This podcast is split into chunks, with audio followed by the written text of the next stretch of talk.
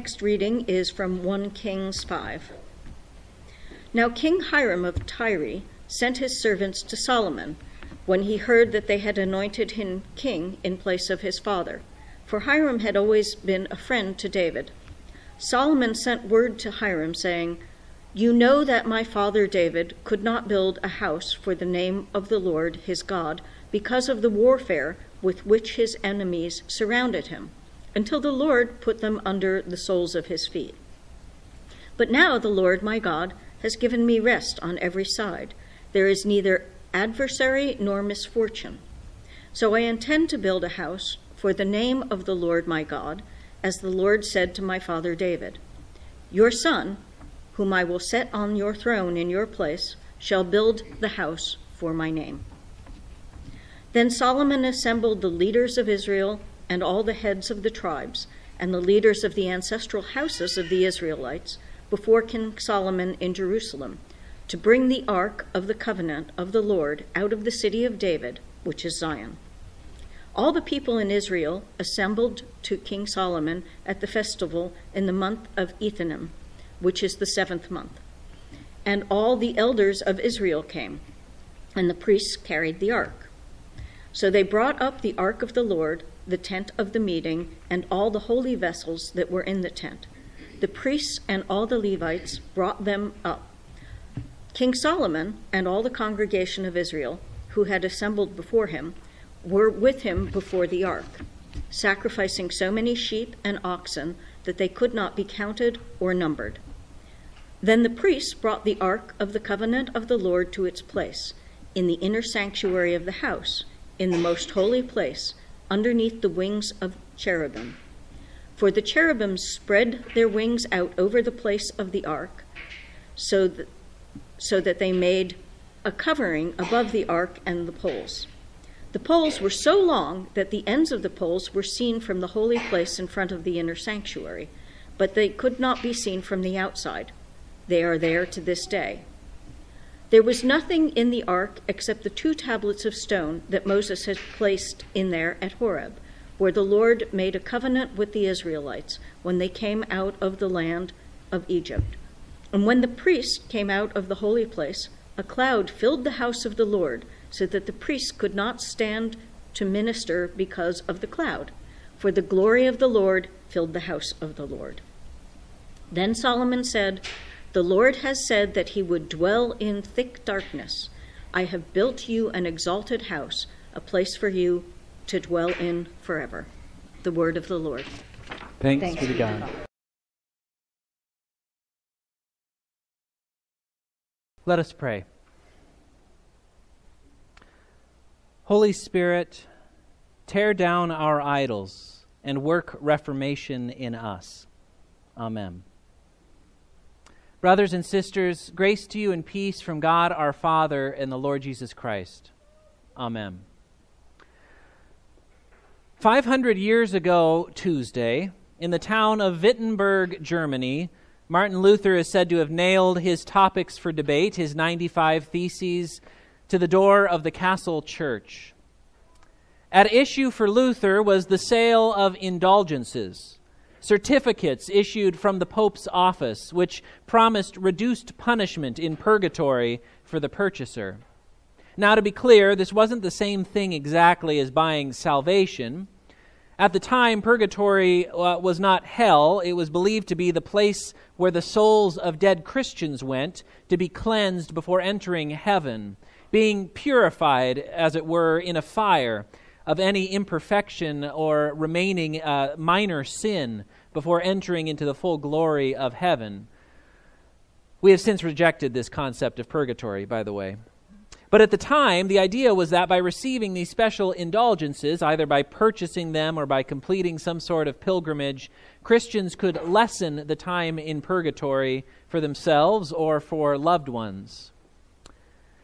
As one of the more successful indulgence sellers in Luther's area put it, when a coin in the coffer rings, a soul from purgatory springs. Well, people were flocking to purchase these indulgences, even people who didn't really have the money to spare.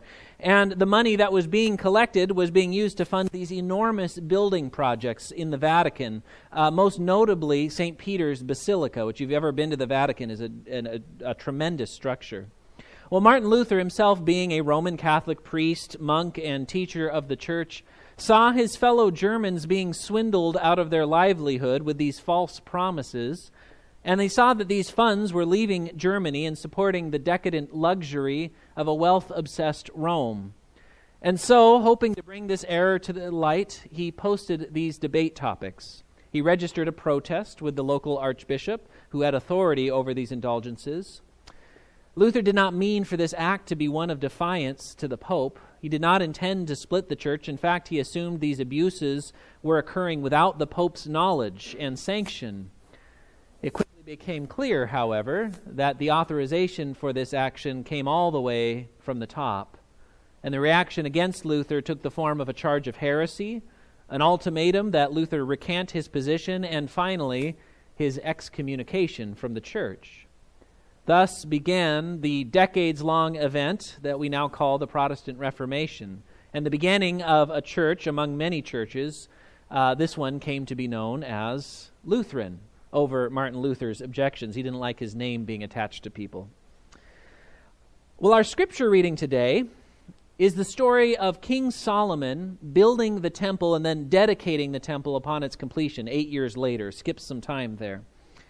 And it seems like an odd pairing for the story of the Reformation. King Solomon builds the temple 3,000 years ago, uh, quite a ways ago. The Reformation happens 500 years ago. They're quite a bit apart.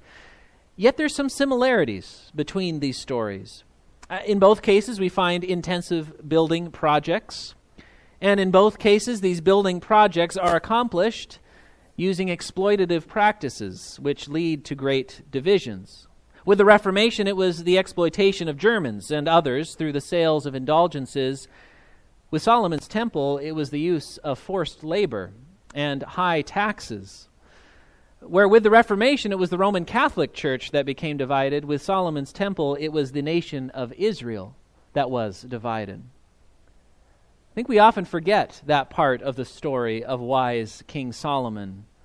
But it is his oppressive taxation and building regime that directly leads to the schism between the north and the south of Israel. The northern kingdom that comes to be known as Israel, the southern kingdom comes to be known as Judah.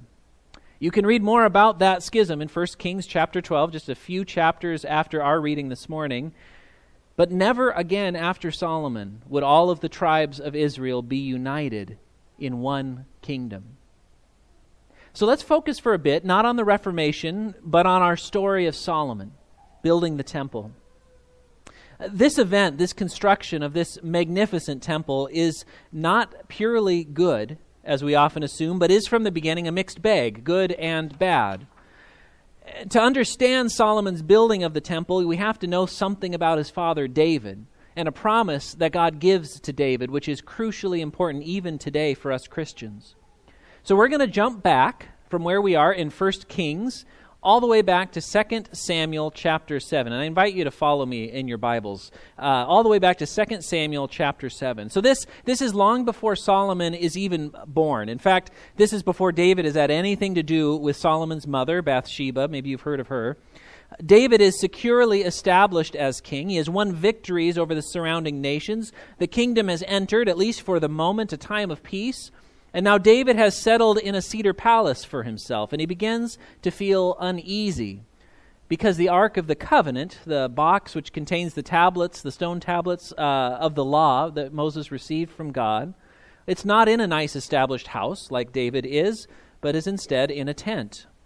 From the time of their wandering in the wilderness up through the time of David, there had not been one central temple for the worship of God, but rather what was called the tabernacle, a sort of mobile tent temple uh, that traveled with the Israelites throughout the wilderness as they settled in the promised land.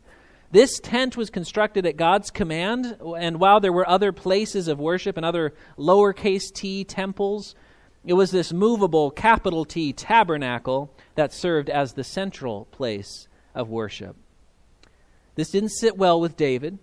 He's in a house, The Ark of Covenant is in a tent, so he calls in the prophet Nathan and tells him his plan to build a permanent temple, a permanent temple structure for God. And at first Nathan agrees, but that night he receives a message for David, and that message goes like this.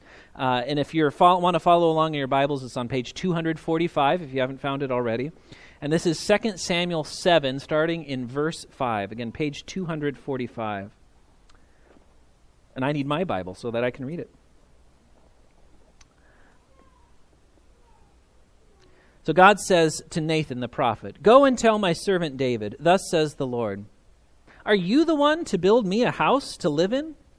I have not lived in a house since the day I brought up uh, the people of Israel from Egypt to this day, but I have been moving about in a tent and a tabernacle. Wherever I have moved about among all the people of Israel, did I ever speak a word with any of the tribal leaders of Israel, whom I commanded to shepherd my people, saying, Why have you not built me a house of cedar? Now therefore, thus you shall say to my servant David, Thus says the Lord of hosts I took you from the pasture, from following the sheep to be prince over my people Israel. And I have been with you wherever you went, and have cut off all your enemies from before you. And I will make for you a great name, like the name of the great ones of the earth. And I will appoint a place for my people Israel, and will plant them, so that they may live in their own place, and shall be disturbed no more, and evildoers shall afflict them no more, as formerly from the time that I appointed judges over my people Israel, and I will give you rest from all your enemies. Moreover, the Lord declares to you that the Lord will make you a house. When your days are fulfilled and you lie down with your ancestors, I will raise up your offspring after you, who shall come forth from your body, and I will establish his kingdom. He will build a house for my name, and I will establish the throne of his kingdom forever. Let's unpack that a little bit. So, first, notice how God says no to David. God points out that he has not lived in a house from the day he brought the Israelites out of Egypt, but rather has moved about with Israel, wherever Israel went. Not once did God ever ask for a house, but preferred this mobile tabernacle, the one built at God's command. Rather than God's presence being stationary, locked away in a temple somewhere, God preferred to be present in a mobile, dynamic way, able to be with the people wherever they were. Notice that God isn't arguing that the tabernacle is good enough. God is actually saying the tabernacle is better than a temple would be. The tabernacle, being mobile, is just better suited to God's nature. It's truer to God's desire to be with the people where they are, rather than present only in Jerusalem, only to those who come to the temple. So then, as that passage goes on, God turns David's plan on its head. Rather than you build me a house, says God, I'm going to build you a house. That is, a legacy. God tells David that David's name will be renowned, that God will raise up a descendant of David after him. And then, and this is extremely important, God says this about that descendant after David he shall build a house for my name, and I will establish the throne of his kingdom forever. Now, initially, it seems that that promise is intended to refer to Solomon, since he becomes king after his father David, and he has the ability to build a house, a temple for God. In fact, in our first Kings reading, Solomon quotes this very promise, though he uses the word son instead of the word offspring or descendant, making it a little clearer that it refers to him. But after the kingdom is split, and the centuries go on, and the Assyrians conquer and carry off the northern kingdom of Israel, and the Babylonians conquer and carry off the southern kingdom of Judah, uh, it becomes clear that Solomon may not be this uh, fulfillment of this promise that God gave to David, perhaps not by a long shot. In fact, it is in this long wait for God to fulfill this promise, this promise to raise up a descendant of David and establish his throne forever, that Israel comes to expect a Messiah. And that Messiah finally comes in Jesus Christ. But back to Solomon. Solomon inherits a kingdom that's prosperous and at peace from his father David, and without conferring with God or a prophet, at least so far as we're told, Solomon decides he's going to do what his father tried to do, wanted to do, but was prevented from doing. He's going to build a glorious temple to God. Solomon builds a temple which will impress the nations, a temple that will cause Israel's neighbor to know the name of the Lord and coincidentally to know the name of King Solomon who built it. I'm sure that didn't help or didn't hurt. This temple will stand as an awesome reminder to Israel that God has chosen them to be his te- temple, uh, his people, that God has delivered them from their enemies. And it all sounds so good, except that it's complicated by the fact that God told David he didn't want a house, and that Solomon is not said to have consulted God, and that Solomon imposes harsh taxes and slavery, forced labor on his own people in order to build this temple. In fact, future prophets like Isaiah, Jeremiah, Ezekiel will all be fighting constantly against the notion that the temple guarantees God's protection, even when Israel has abandoned the justice that God's covenant with them requires. These prophets will have to fight again and again against an idolatry of the temple. When the people of Israel begin to trust more in the glory of their temple than in the covenant promise that God has made with them. In spite of these complications, in spite of uh, Solomon's questionable motives and the danger the temple will present for Israel in the future, God does something in our story which amazes me. When the temple is completed and the priests finish dedicating it, God's presence still fills the temple. Even though this doesn't seem to be God's first choice, God still chooses to be present in the place where the people of Israel seek to find him. And while God's presence will not be limited to this temple, and while this temple will not stand forever, whatever Solomon may think, God still chooses to be found in this place, at least for a time. What a gracious God we serve. Well, what does any of this have to do with Reformation? Well, maybe it's this.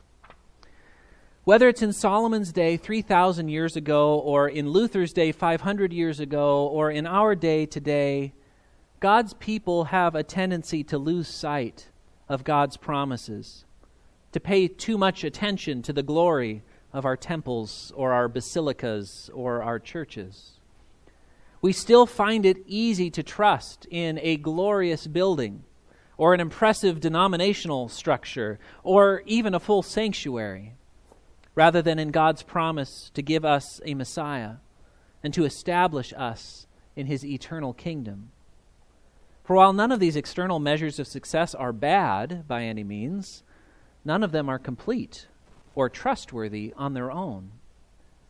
For we have a God who chose to fulfill that promise to David not through a gold plated temple or powerful military action or even an inspiring moral revival, but rather through a seemingly ordinary man born to young parents far from home, eventually rejected by his people, executed as a criminal, and raised on the third day.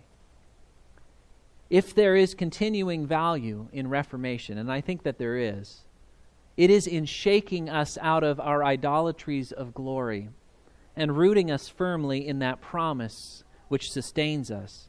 That even if our churches crumble, our culture rejects us, our numbers dwindle to nothing, and let's pray to God that none of those things happen, nevertheless, the core of our faith is not shaken for we rely not on numbers or cultural acceptance or appearances, but on the firm and eternal Word of God.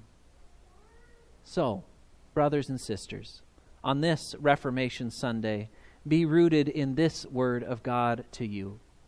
In Jesus Christ, your battle is over, your sins are forgiven, your salvation is won. This is most certainly true. Amen.